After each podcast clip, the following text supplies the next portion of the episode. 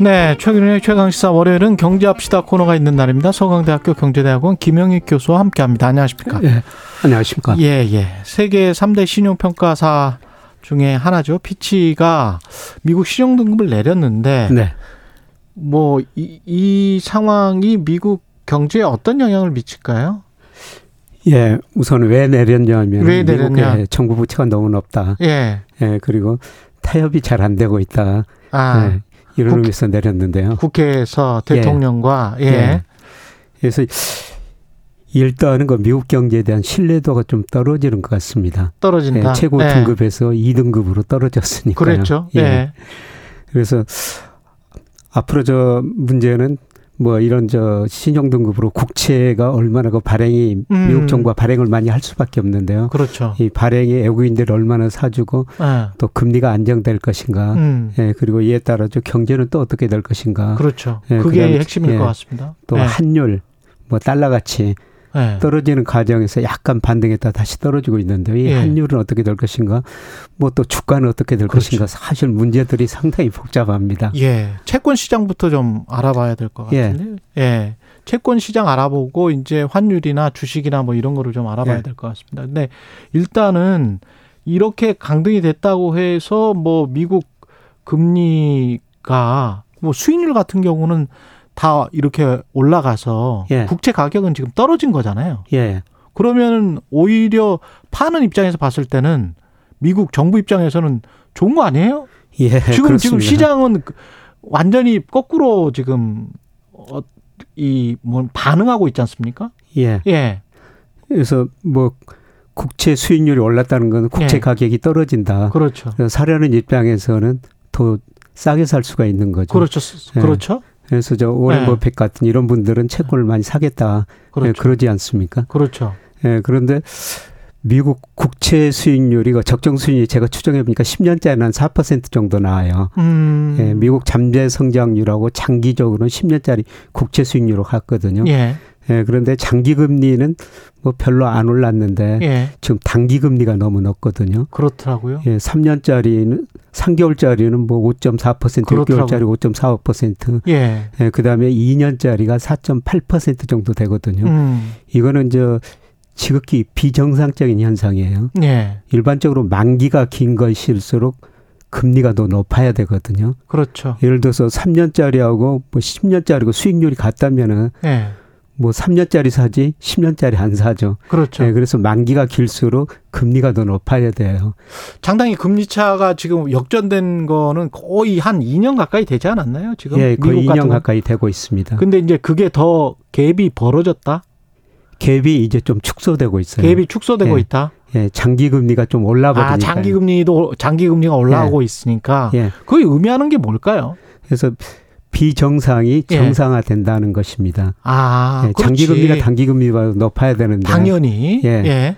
예, 그런데 아마 이번 사태로 인해 가지고 예, 미국 경제가 좀 불안하고 주가도 떨어지면 소비가 이축될 것 같아요. 소비가 예. 이축되면은 아마 미국이 연준이 금리 인상을 아마 멈출 겁니다. 금리 인상을 멈추면은 예. 단기 금리가 떨어지거든요. 아. 그래서 단기 금리가 이제 장기 금리보다 더 높았었는데 근데 방금 저 단기 금리가 급등했다고 그러시지 않았었어요?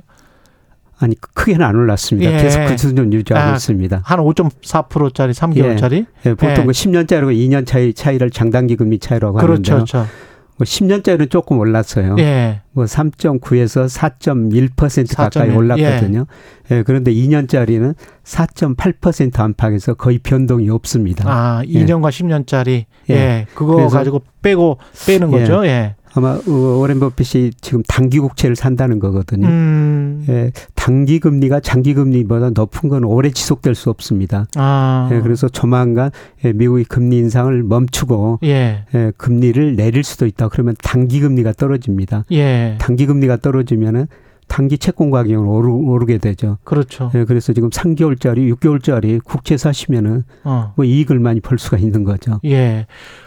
채권 시장에서는 그렇고 예, 워런 버핏처럼 행동을 해도 사실은 미국의 채권이 망할 거라고 생각할 수는 없고 워런 버핏이 말한 게 예, 당연히 맞는 것 같습니다. 지금 지금 뭐 3개월짜리 4.8% 준다는데 예. 그거 누가 안 사겠어요, 예, 사실. 그렇죠. 예. 그럼 당연히 사지. 우리나라 예. 전계 임금보다 훨씬 높은데. 예, 그렇습니다. 예. 당연히 사 가지고 뭐 괜- 그, 그다음에 달러 환율 같은 경우도 뭐 미국 입장에서는 그냥 그렇게 달러 강세가 유지될 가능성이 높으니까 지금 그런 거 아니에요? 예. 예. 미국과 달러 강세가 계속 될 것이다 그러는데 사실 예.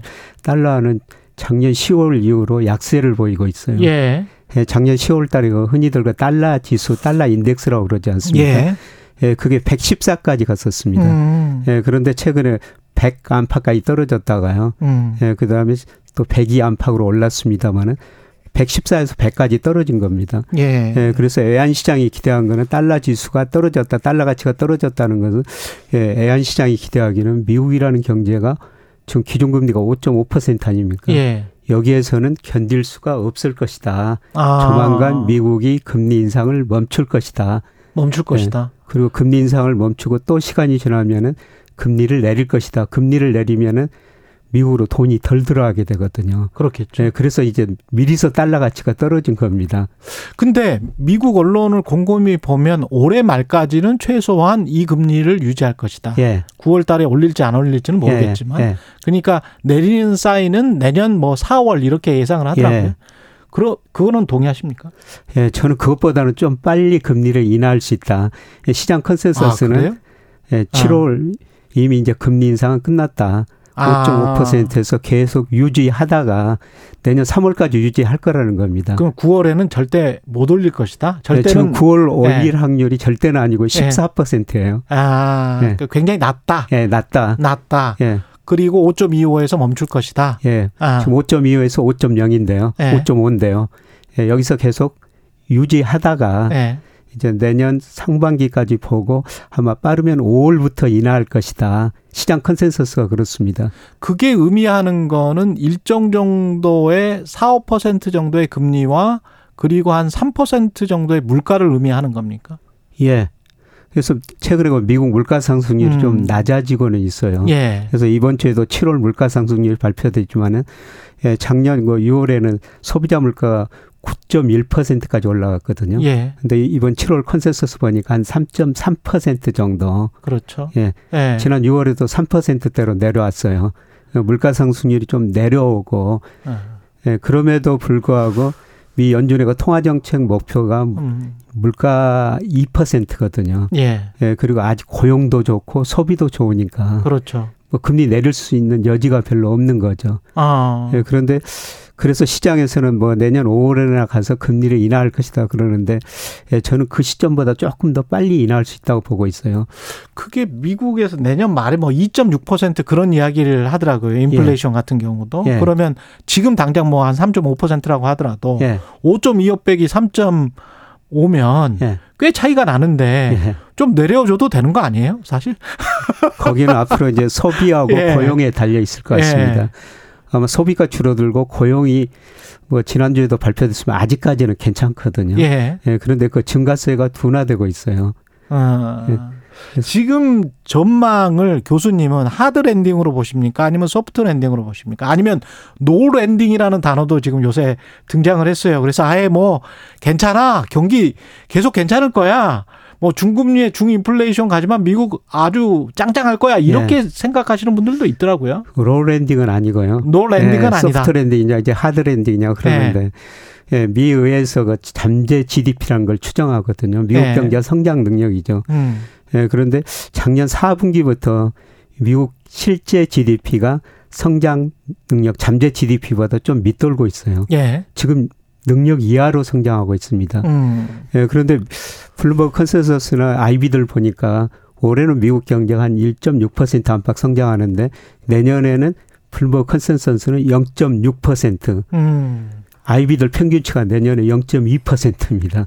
팍 떨어졌네. 예, 예. 그렇게 되면 하드랜딩 하는 거죠. 하드 근데, 랜딩이다. 예, 현재까지는 괜찮은데요. 그렇게 되면 안 내릴 수가 없을 것이다. 그렇죠. 그래서 예. 저는 빠르면 올 12월 그리고 내년 1분기에 저는 금리를 내릴 수도 있다. 제가 좀 빨리 좀 예. 전망하고 있습니다. 그러면 예, 전통적으로 보면 채권 시장으로 돈이 몰리면 워런 예. 버핏이 아까 뭐 단기 채권을 지금 산- 샀나 예. 왜냐하면 워낙 높으니까 예, 좋으니까 4, 5% 정도 줘버리는데 예. 안 살 사람이 없죠. 예. 근데 이제 채권 시장으로 돈이 몰리면 상대적으로 이머징 마켓 한국을 포함한 예. 주식 시장으로는 돈이 안 가잖아요. 예, 미국 그렇습니다. 채권 시장으로 가면. 예. 근데 이 상황이 역전될 가능성이 있습니까? 조금 주시장이 어려워질 것 같아요. 한동안은 예, 한동안은. 네. 예. 왜냐하면 지금 미국 배당 수익률이 음. 1.53%거든요. 일점- 1.53. 1.53. 예. 예. 그러면 그만큼 배당금에 비해서 주가가 높다는 겁니다. 예, 그러면 주식 투자하는 사람, 뭐 채권 투자하는 사람 있을 텐데요. 배당 좀- 수익률이 채권 수익률보다 훨씬 못 미치네. 그렇죠. 예. 그러면 정상적인 사람이라면은 지금 미국 주식 안 사고 채권 사죠. 채권 사단다는 예. 겁니다. 4.5%뭐 5%가 개런티 되는 건데 그건 완전 예. 히 보증되는 건데. 예. 예, 그래서 미국 주가가 아마 조금 조정을 보일 것 같습니다. 미국 주가는 조정을 받고. 예, 미국 주가가 조정을 보면은 예. 아마 주식형 펀드로 돈이 덜 들어오게 될 겁니다. 예. 예, 그래서 우리 주가도 같이 떨어질 수가 있죠. 우리 주가도 같이 떨어질 수가 예. 있다. 근데 반론 차원에서 제가 한 가지만 더 여쭤볼게요. 단기 채권으로 간다면 돈을 더 돌린다는 거고 예, 돈이 유동성이 계속 있다는 건데 예, 유동 물론 아까 이제 그런 그런 차원의 해석도 할 수 있습니다만 미국 채권 시장으로 가면 이머징 마켓의 주식 시장은 떨어진다. 그게 전통적으로 그래 왔으니까. 예, 하지만 단기 채권으로 가는 게 돈이 더 돌리고 그 유동성이 계속 있, 있다고 생각하고 소프트 랜딩 쪽으로 간다고 판단을 한다면 예. 중금리 중문가 상황에서 이머징 마켓의 주식 시장으로 돈이 갈 가능성도 예, 있지 그 않습니까? 가능성 충분히 있습니다. 그렇죠. 예, 예. 그거는 그 달러 가치가 중요한 거거든요. 예. 달러 가치가 하락할 때는 미국보다는 돈이 이머징 마켓으로 몰렸어요. 그렇죠. 예, 그래서 제가 아까 미국 주가가 떨어지고 우리 주가도 좀 조정을 받을 것이다. 그거는 단기적인 이야기고요. 단기적인 이야기. 예. 예, 저는 뭐 중기적으로 미국 대부채가 높고 그다음에 미국 정부 부채가 높기 때문에 달러 가치는 하락할 수밖에 없다고 생각하고 있어요. 예. 예, 그러면 달러 가치가 하락할 때는 돈이 이머징 마켓이나 중기적으로 보면 우리나라로 들어왔습니다. 그렇죠. 예, 그래서 예. 단기적으로는 저 미국 주가 조정을 보이고 우리 주가도 좀 떨어질 수 있지만은 음. 달러 가치가 저는 하락한다고 보기 때문에 음. 좀 멀리 내다 보면은 미국 주가보다는 우리 주가가 상대적으로 더 오를 수 있다. 신흥시장 주가가 더 오를 수 있다. 이 멀리라는 게 6개월일까요? 1년일까요? 아, 저는 뭐 당장 6개월 1년입니다. 6개월 1년. 예, 예. 예, 그러면 내년 봄쯤에 아니면은 좀 날씨가 아주 쌀쌀해지면 11월, 12월이 되면 예. 기대감이라는 게 있지 않습니까? 주식시장에서 그렇죠. 한 6개월 정도 선반영하는 그런 게 있으니까 내년 뭐 봄쯤 아니면은 내년 뭐 겨울에라도 만약에 금리를 올, 내릴 것 같으면 예. 그게 이모징 마켓에 훈풍을 불러오지 않을까? 예, 저 그렇게 생각합니다. 예, 아까 제가 우리 주가 조정은 아주 단기적인 이야기고요. 단기적이다. 예. 뭐 저는 4분기부터 뭐 우리 주가 괜찮으리라 보고 있습니다. 4분기부터는 예, 그리고 중요한 거는 우리 경기가 현재는 굉장히 나쁘지만은 음. 예, 통계청에서나 그 OECD에서 우리나라 선행지수를 발표하는데요. 예. OECD 거는 지난 2월이 저점이 나왔고 통계청 거는 4월이 저점이 나왔습니다. 그랬죠. 예. 아. 그러면 현재는 어렵지만 이 선행지수가 올라간다는 거는 앞으로 경기는 좋아진다는 거예요. OECD G20이 선행지수 말씀하시는 거예요. 아니 그냥 우리나 OECD에서 한국 한국 선행지수를 선행지수. 발표하거든요. 한국 선행지수 언제 지난 돌아섰다고? 2월이 저점이었어요. 지난 2월에 돌아섰다. 그게 2021년 5월이 고점이었거든요. 예, 고점이었는데. 2021 5월 고점 치고 네. 음. 그때 우리 주가도 3,300 갔었어요. 예. 예, 그런데 OECD 선행지수, 한국 선행지수 떨어지고 음. 우리 코스피도 2,135까지 작년 9월에 떨어졌거든요. 예. 근데 주가 좀 선행해서 먼저 올랐습니다만은 그렇죠. 뭐 선행지수가 2월에 저점 쳤다는 겁니다. 음. 예. 이미 저 근데 그 선행지수 한 번 이렇게 그래프가 돌면요. 예. 잘 안 바뀝니까? 예, 상당히 오래 오래 가요. 갑니까? 예, 아. 예, 평균적으로 우리나라 경기 확장 국면 보면요 예. 한 30개월 정도 갑니다. 30개월? 예, 그게 돌아선 지 한 몇 개월 안 됐기 때문에 예, 예. 음, 알겠습니다. 예. 이런저런 상황을 예, 그래프와 숫자 수치로 예, 잘 설명을 해주셨습니다. 경제합시다. 서강대학교 경제대학원 김영희 교수였습니다. 예, 고맙습니다. 고맙습니다. KBS 1라디오 최경영의 최강시사 듣고 계신 지금 시각 8시 44분입니다.